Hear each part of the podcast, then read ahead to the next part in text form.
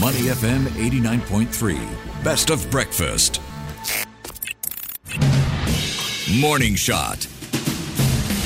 Good morning. You're listening to Money FM 89.3 and on our daily morning shot segment. After a highly anticipated visit to Moscow by Chinese President Xi Jinping, it seems that there's still no peace in sight expected on the Ukraine war front. At the meeting that came more than a year since uh, Russian troops set foot in Ukraine, Xi displayed a strong show of solidarity with his Russian counterpart uh, President Vladimir Putin against the West, but barely mentioned the Ukraine conflict. For an analysis on President Xi's meeting at the Kremlin, we're joined by Karen Alter, Norman Dwight Harris Professor of International Relations at Northwestern University. Very good day to you, Karen. You're coming to good us all you. the way from Illinois? Yes, I am. Yes, all right. First off, how would you read into the timing of this meeting? It's, after all, the first physical one since uh, Russian troops set foot in Ukraine more than a year ago, and coming just days after the International Criminal Court issued an arrest warrant for Putin for alleged war crimes. So I think that the arrest warrant um, was more a timed event in anticipation of this meeting than this meeting was a timed event after the arrest warrant.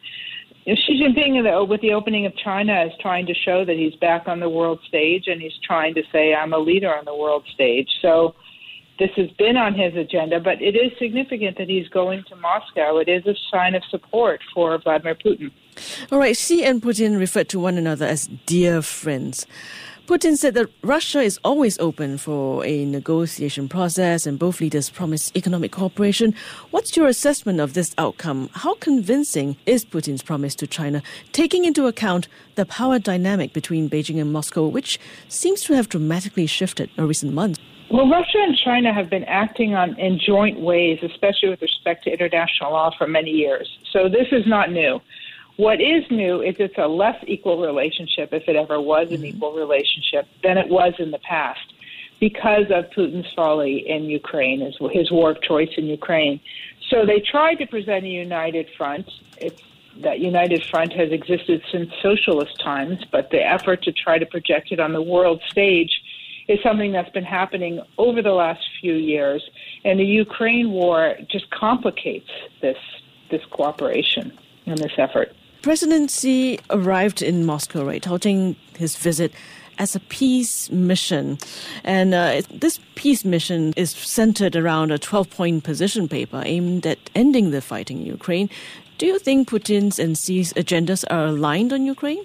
I think that Ukraine is really a mess for Xi Jinping, and he's trying to paper over how much of a mess it is. Before the war broke out, they had built, or Xi Jinping had built an international platform along with Russia that was formally committed to the UN system and to multilateralism. Mm-hmm. If the war in Ukraine is such a violation of international law, of the UN Charter, and of the UN system that you can't really square his uh, Xi Jinping's support of Russia in this war with everything that he's been saying as uh, regarding the peaceful rise of China and China's commitment to multilateralism. He's trying to paper over that difference. Uh, and say that the relationship is as strong as it's always been. And while he hasn't offered any genuine peace plan, people in the United States, at least, assume that he that Xi Jinping imagines that after the fact he can make a deal with Ukraine, maybe give Ukraine a lot of aid to help rebuild, and that all will be forgotten about the, the ways in which it really belied its promises to international law, to the UN system, and to Ukraine as a sovereign state. Think in the traditional realist fashion, they think that the facts on the ground will change any perception of what happened in the process. Let's get into that, Karen. Can you shed some light on what's really going on between the rhetoric and reality in terms of efforts to end Russia's war in Ukraine? Well, from the very beginning, I've been watching whether China would actually play a helpful role. Would it stop trading with Russia, or at least limit its trading with Russia in ways that would make the economic sanctions more effective? And with this visit, we see Xi Jinping more openly going in the opposite direction. China has avoided openly helping Russia, both economically and in terms of its war effort. Uh, and now it has been buying Russian oil, but now what Xi Jinping is saying is that we're open for trade in all economic relationships.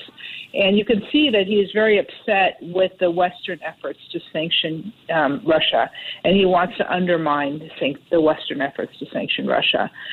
All along, though, he's had tremendous leverage that he could have used to de escalate the war, mm-hmm. to find an easier way out of it. And instead, Putin is going increasingly towards total war. I do think that uh, Xi Jinping has laid a line in the sand about nuclear weapons. I also think there's really no interest for Russia to use nuclear weapons. So there may be a line in the sand, and whether that line is necessary to avoid that level of escalation is certainly debatable. But there's so much that China could have done to bring this war to a rapid end that it has not done, which is why Westerners look at these statements, including the new 12 point plan, which is just a repackaging of everything it's been saying all along, as not a serious effort. All right. Uh, recently, we've been seeing China trying to assert its position on the world stage. What indicators should we be looking at in the coming days to ascertain whether China is indeed capable of resolving a global conflict in the role of what it calls a peacemaker? Well, China is certainly not playing a peacemaking role right now. In fact, it's it's working on building an alternative to the Western sanctions. And so I think I don't really know how to look at it as, as a peacemaking role because I don't believe that there actually is a genuine peacemaking role, except that after the fact they'll offer aid. I think the question about China's role on the world stage is where you're going to see a lot of posturing going on. Mm-hmm. And I think that that Xi Jinping and Vladimir Putin, you know, they're used to ruling in a certain way. They're used to ruling in a very top down way, stopping opposition and complaints through coercive power, and using ideology and rhetoric to kind of tell the story that they want to tell. All of that is a lot harder to do on the international stage mm. because other countries will criticize them. You can't control how other countries respond and feel. And these efforts to just use ideology and top down statements to refashion the rhetoric, it's going to have limited success. So I think you're going to see Xi Jinping doing a lot of symbolic projection showing up at places, giving a lot of position papers, speaking in very nice words. But I do think his support in this war in Ukraine is a glaring hole that shows that his his words are not backed up by deeds. And so, in that respect, unless they genuinely play a peacemaking role, which I don't see how that's possible when you extend economic relations to Russia, and when you don't actually put any pressure on Russia to help uh, end the crisis, Mm-hmm. I'm sure that they would say, well, what about the United States putting pressure on the Ukraine? I think in the in the end there will have to be some kind of um, negotiations that, whether formally or through backdoor channels, involve the Western countries telling Ukraine you need to make a, a peace agreement, and China telling Russia you need to make a peace agreement. Mm-hmm. That's the only way that peace will emerge. China's going to do everything it can to make it seem like it is the deal maker but it's just not the deal maker. It's going to take a whole bunch of actors, and in the end of the day, Ukraine gets to decide, as does Putin gets to decide whether they keep fighting. So, if you don't think it's a peace mission and you don't see China as playing a, the role of a peacemaker, what do you make of the two day state visit in, in Russia? The goal is to deepen economic relations in a way that undermines what is a, a greatly expanding Western sanctioning regime that directly targets Russia, but also directly targets China because mm. it's happening at the same time that the United States is, in, is openly worried about China's technological prowess. And so China sees a direct threat against itself and is trying to find ways to inoculate themselves against this pressure. One of these uh, examples, doesn't involve China directly, but I believe I read that, that Russia and Iran have linked their payment systems. And Venezuela exports oil to Iran. And so there's, they're developing whole other networks of exchange through which money can trade hands and through which trade can occur. And this is all a way to balance the Western control of the global economy. And I think that's really what this is about. It's not about a peace in Ukraine. It's about building an economic counterweight. Okay, the Western world has obviously taken a hardline stance on Russia, and China seems to be taking a more nuanced approach. Can you give us a sense of what do you think the Kremlin is trying to get out of this, and um, what exactly does the Kremlin want to see on the negotiating table if they come back to the negotiating table?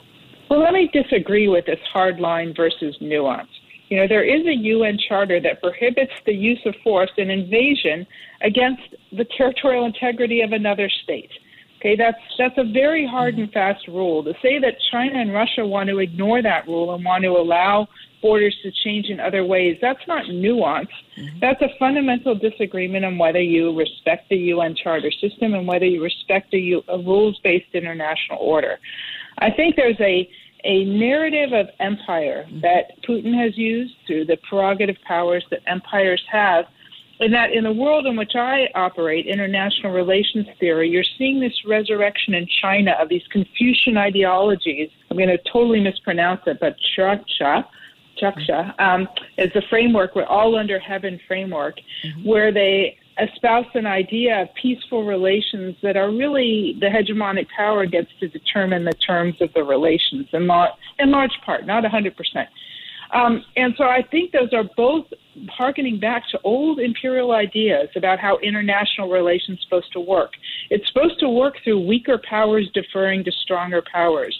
That is not the rules based international system that was set up after World War II. That is not what the UN Charter promises. That is not what international law promises. I don't see this as nuance versus hard line. I see this as a fundamental disagreement about how the global system is supposed to operate. And on that disagreement, I think that weaker powers have gained a lot of rights under this rules based system.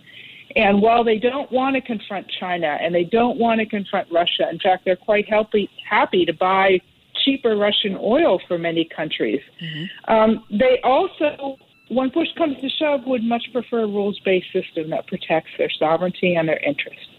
All right, we're going to have to leave it there, Karen. Thank you very much for sharing your perspectives with us. We've been speaking with Karen Alter, Norman Dwight Harris, Professor of International Relations at Northwestern University. Thank you. Thank you. To listen to more great interviews, download our podcasts at moneyfm893.sg or download the SPH radio app available on Google Play or the App Store.